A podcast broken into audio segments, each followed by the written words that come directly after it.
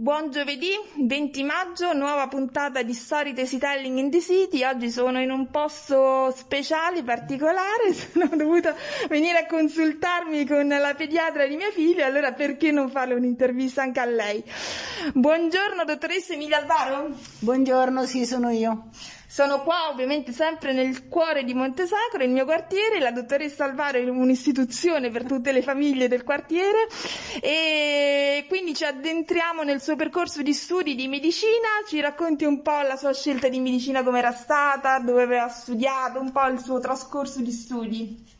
Il mio trascorso di studi è in Calabria fino a licenza liceale e poi L'abbandono con grande piacere della Calabria, purtroppo, mm-hmm. perché è, è, un paese, era, è un paese piccolo, quindi io e le mie amiche, col gruppo con cui siamo venuti insieme all'università, non vedevamo l'ora di finire eh, gli esami di Stato e di partire, di andare lontano dal paese. Vabbè, era la solita voglia adolescenziale della libertà. Quindi siete venute tutte insieme a Roma? Siamo venute, io sono una, una sorella gemella, quindi siamo oh. venute io e lei insieme, insieme a due amiche intime. E, e abbiamo, io e, le, e l'altra mia amica abbiamo fatto medicina ci siamo iscritti a medicina. E quindi abbiamo iniziato il nostro percorso di studi vivendo eh, almeno per il primo anno tutti insieme in una specie di, di, di, collegio di suore facendone di tutti i colori perché insomma ci divertivamo da morire, eravamo tutte ragazze, eh, i, miei, i, miei, e i genitori delle altre non ci avrebbero mai mandate a vivere da, da sole e poi invece dopo i primi due anni sempre in collegio, noi con la mia famiglia, con mio fratello che è un altro medico, anzi in realtà adesso è preside della facoltà di medicina della Sapienza ah. e abbiamo preso una, gli appartamenti in affitto. Il mio percorso è stato bello, buono, quindi una scelta di medicina dettata anche dai legami familiari, no? Da un... una scelta di medicina perché intanto mi piaceva, mi è sempre piaciuta e legata anche al fatto che mio padre era un medico e quindi abbiamo visto tutta la mia infanzia è stata diciamo era un po' l'istituzione del paese era l'istituzione del paese perché era, era molto bravo era un vero medico Mm-hmm. Ma nostro padre per noi era una persona molto importante, è morto purtroppo abbastanza giovane perché è morto, è sempre stato male col cuore, ha avuto ah. un infarto che era giovane e questo ancora eh, abbiamo vissuto un po' tutta la mia famiglia questa malattia di mio padre e i problemi cardiaci, infatti poi è morto di cuore. Immagino, mi dispiace. Quante tesi ha dovuto fare ovviamente? Due? Laurea, Due tesi, una la, la, tesi di laurea, eh, sicura, da quello che mi ricordi, anche se sono passati tanti anni, doveva essere sulle epatiti, perché allora non c'erano tutte le notizie che ci sono adesso e tutte le, le novità che sono state scoperte dagli scienziati sulle varie forme di epatite, si era ancora agli inizi dell'epatite A, forse ancora sì, dell'epatite B e poi dopo la laurea eh, scelsi pediatria perché eh, io amo i bambini eh, mi commuovo pure e non sarei capace di visitare gli adulti perché addirittura sì no non sarei credo di, no, di aver fatto la scelta migliore perché non sarei capace di visitare un adulto che si lamenta, che, che non ti dice, il bambino non parla, però ti fa capire. Assolutamente. Qui tra l'altro lo studio è pieno di disegni che mi hanno lasciato i suoi piccoli pazienti, tra l'altro con la testimonianza che anche mia figlia appunto l'adora. Mi ha lasciato un, un disegno da qualche parte perché ho cominciato questa storia dei disegni con un bambino che mi ha portato un disegno. Allora il secondo bambino che è arrivato dice perché lui l'ha portata io? No, allora la porto pure io. Così la mia stanza è strapiena di disegni e ce n'ho esatto. ancora altri da appendere, però era una, una, diciamo, mi piaceva la pediatria, ho fatto un ottimo percorso anche da un punto di vista di voti o comunque di, di lavoro nella clinica Quanto durava il corso di specialità?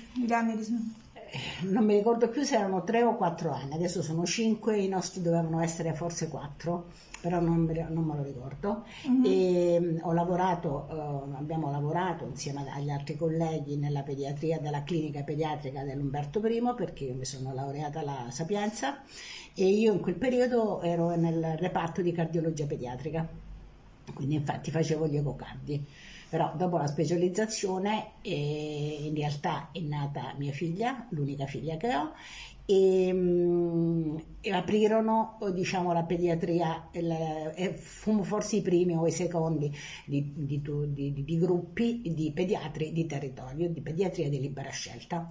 E quindi siccome a me finita la specializzazione e allora non ci pagavano, facevamo tanti lavori, tanti lavori tante pubblicazioni, facevamo dei lavori anche con l'ecocardio per, um, sovvenzionati da varie ditte di cui però, ancora me lo ricordo, una parte di, de, dei soldi andava a noi e l'altra parte andava al professore. Non cosa non molto legale, ma così era. Mm, erano gli anni 80?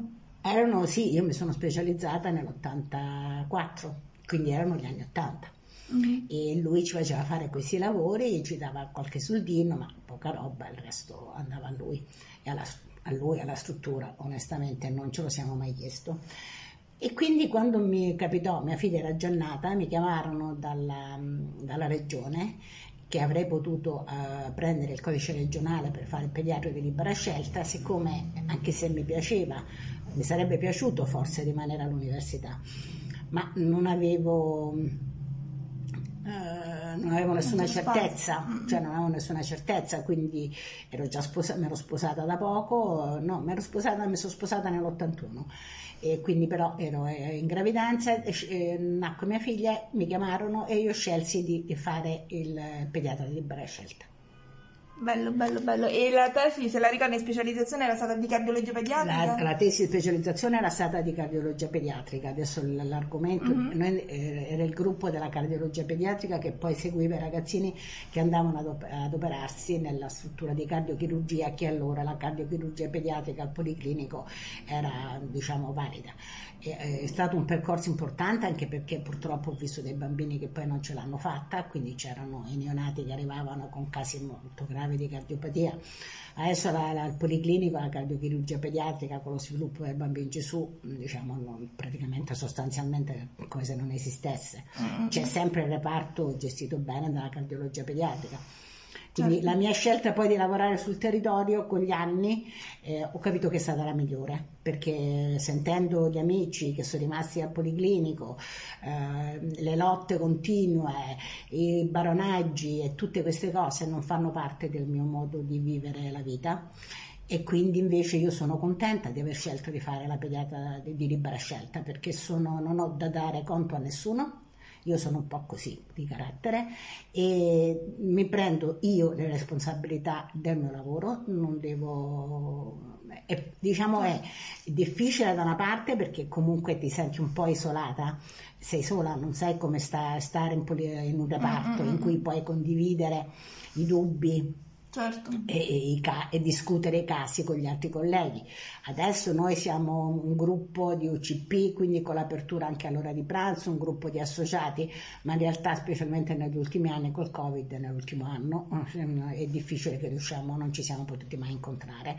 Quindi la mia scelta è stata eh, ottima da un punto di vista eh, di lavoro perché io amo quello che faccio, eh, chiaramente mi assumo tutte, tutte le responsabilità. Certo. Un rapporto a tu per tu con le famiglie, con i bambini, nota delle differenze in questi 40 anni nella, proprio nella gestione di vita familiare, di vita della salute tra assoluta, genitori e bambini? Assoluta, assolutamente sì, assolutamente sì. Eh, ultimamente, negli ultimi anni, specialmente in quest'anno, i genitori giovani non sono in grado di prendere decisioni, non sono, mm, proprio non sono in grado Mm, hanno bisogno di tutto, di essere supportati e consigliati su tutto, ma sono abbastanza fragili. Forse sono, non lo so, non me lo so spiegare, prima non era così, il genitore era un pochino eh, più responsabile, diciamo, di, di, di, quello, quindi non aveva bisogno di questo supporto continuo. Loro invece adesso i giovani hanno bisogno continuamente di un supporto, di un consiglio. Non è che sono tutti così, però buona parte sì. Però c'è anche una maggioranza di genitori comunque come me attempati, no? anche nota questa ma non, attem- ma non è che quelli attempati sono meno ansiosi dei, No, no, giovani. però nota una differenza proprio di età cioè, di genitori. Sì, assolutamente sì, però gli attempati forse hanno più ansie. I giovani invece fanno i figli e, e vorrebbero ritornare a continuare a fare la vita normale come se che facevano prima, che non è così. Certo, certo. Perché avere un figlio è una responsabilità, quindi non puoi continuare a pensare. Infatti le, le cose, le, le, domande più sceme sono perché piange, non dorme la notte, piange, perché è bambino è bambino, eh, quindi no. Certo. Quindi quello che noto è questo, però gli attempati sono anche più ansiosi del, del Siamo tremendi. Eh, sì, più o meno sì. E nei bambini hai notato una particolare mh, mm, differenza ora nei rapporti con il Covid, proprio con la propria salute, con il proprio sentirsi... E nel bambino più grandino sì, i bambini, nessuno uh, ha parlato di bambini in, tu, in tutto quest'anno. Purtroppo. Invece i bambini ne hanno, ne hanno sofferto tantissimo eh, forse più gli adolescenti, ma anche il bambino piccolo che vede il genitore che sta a casa ma che non gli può dare retta perché deve lavorare, quindi il bambino se vede il genitore a casa eh, vuole giocare, quindi certo. ehm, la, la, chiusura delle scuole ehm, è stata diciamo negativa eh, per i bambini perché gli ha impedito la socializzazione, l'istruzione perché non è la stessa cosa come fare la didattica a distanza mm-hmm. e quindi questo le scuole forse non andavano chiuse, forse andavano chiuse perché in qualche modo abbiamo bloccato, questo veramente non, non, cioè non lo riesco neanche non lo posso dire, certo. non lo posso dire, non lo possiamo dire, non lo possiamo sapere, ma certo mh, mm, i bambini ne hanno sofferto tantissimo. Io ho molti bambini che hanno dei problemi, soprattutto gli adolescenti, più che il bambino piccolo, ma veramente tanti problemi. Già da 11 sono anni, quindi. Sì, sì, sì, sono estremamente impauriti, sono diventati ancora più ansiosi, sono a volte più aggressivi nei confronti dei genitori perché in qualche modo si devono sfogare, quindi sì, in genere nel bambino è sempre la madre, soprattutto la colpa è sempre della madre, quindi ho degli adolescenti con delle crisi eh, insomma, abbastanza importanti. Uno studio pediatrico così mh, amato e seguito come il tuo, quanti, quanti bambini segui più o meno? Io più o meno sto come numero sui 900 di bambini, sì, 900, poi di meno, poi di più, sui 900. Ma è chiaro che quello che vedo di più in questo momento io sto vedendo stranamente tante nascite. Ah non so se è stato il lockdown, visto che stanno dentro casa, non hanno altro da fare. fare. Però ho tanti piccolini e soprattutto una cosa strana che non mi capitava da tanto tempo, tanti gemelli. Ah. ah, ah. Gemelli però naturali, non quelli fatti con le fecondazioni artificiali. Mm-hmm. C'ho tanti gemellini molto piccoli. E in questa zona, a Montesacro, di bambini, anche se in genere in Italia la natalità in tutta l'Italia è bassa, però Montesacro evidentemente stimola i giovani, ho tanti giovani, e anche figli, eh, bambini che seguivo io, che ormai sono diventati grandi e che hanno fatto dei bambini, chi ad un'età giusta, chi un po' troppo presto, però quindi, quindi sicura alla, proprio le generazioni. Sto alla seconda generazione, questa è una, una bella cosa, eh, perché chiaramente con la mamma c'ho il rapporto, certo. perché l'ho, l'ho vista crescere fino ai 14 anni e adesso vedere la mamma e cioè, c'è un rapporto speciale, sì. Che meraviglia, mamma mia. Lo dico sempre che a Monte Sacro si vive bene, quindi...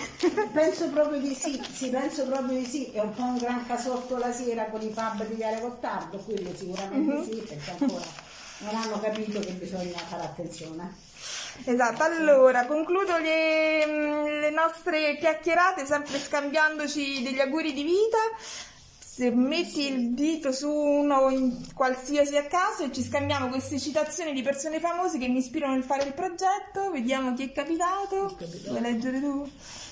Che è capitato? Si incomincia ad invecchiare quando si smette di imparare, ecco, giusto? Ecco, questo è perfetto, detto da... auguratomi da una pediatra, è perfetto. proprio il massimo. Proverbio africano. Vediamo che mi è caduto. Vediamo invece a me che cosa mi capita di regalarti perché ho avuto l'autorizzazione a dare del tu. E questo anche mi pare un bellissimo messaggio che può dare una dottoressa come te. Abbiate il coraggio di essere felici. Detto da Papa Francesco. Ecco. Quindi mi pare una bella persona. Esatto. Un bravo Papa e una bella persona. Grazie mille, speriamo, speriamo, ovviamente che tutto si risolva nel modo migliore, speriamo che questa esperienza i bambini del Covid la riescano comunque no, ad assimilare nel miglior lo modo vedremo. Lo vedremo, nel, lo vedremo nel tempo, adesso è troppo presto. Eh sì, eh sì, assolutamente. Buon giovedì a tutti, grazie. Buon giovedì a tutti quanti.